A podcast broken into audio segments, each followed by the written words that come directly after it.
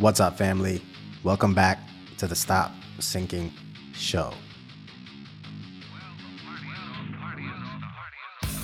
Don't mind my voice. I've been sick for the past few days. I haven't been able to do my regular exercise and activities other than just sit and read. And only been able to work minimally, mostly just to distract myself from not feeling good. So I also haven't been as creative or reflective as I usually need to be to put out a podcast. I don't even know how I recorded the last one. I was spiking a fever uh, while I was brainstorming and editing it. So I'll try my best to make this one somewhat useful while I have this uh, uninspired brain fog. Let's lean on a quote to start and maybe reflect out loud. Maybe it'll help me make up for my brain fog. The quote of the day There is no certain path, even with the noblest of actions. One of the poor consequences of having an overactive mind is that I tend to revisit everything and think about whether it's what I'm supposed to be doing.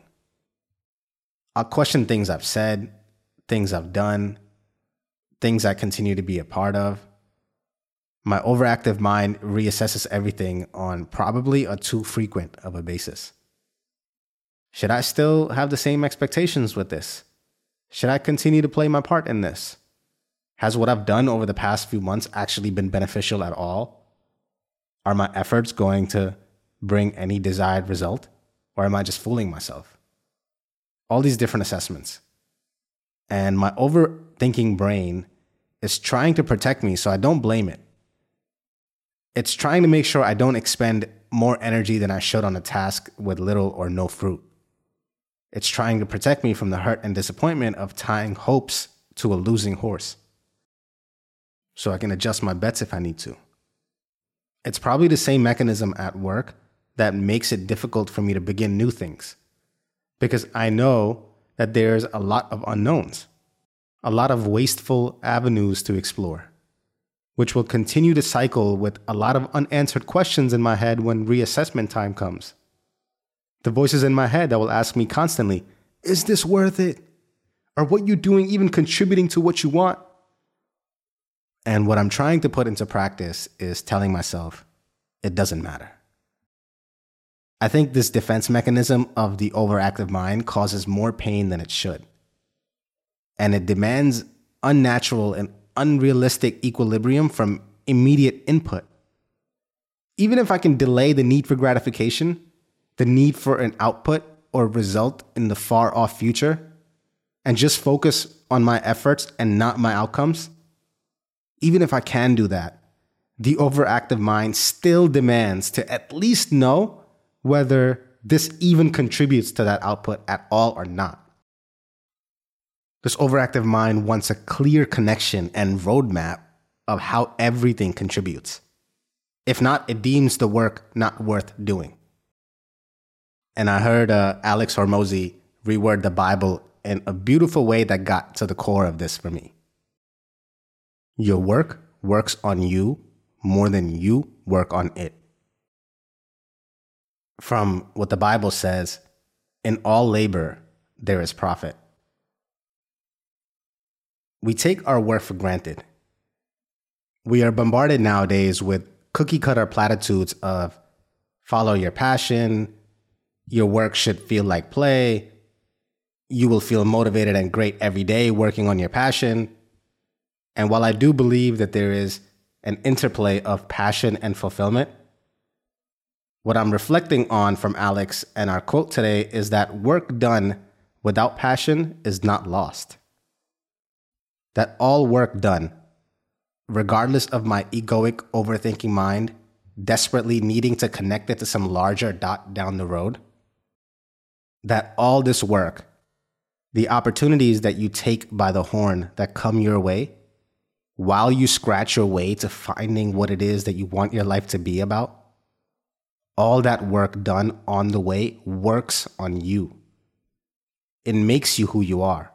Dare I say it, it qualifies you to even finding your passion and purpose in the first place. I think many of us have mediocre jobs because we approach it with a mediocre expectation of ourselves. If we took every opportunity, even the smallest ones, and showed up in it with all the excellence in us that God has endowed us with, if we called forth our deepest capacity, regardless of knowing or not, regardless of this mediocre job satisfying your overthinking mind, that it does or does not contribute towards your goals, but still you showed up with the utmost capacity, that even without your recognition of the dots connecting, you are being worked on. You are being sculpted. Because let's talk inversely. Even if you somehow aligned all activities and passion and purpose in your life, let's say a magic wand allowed that to be the case.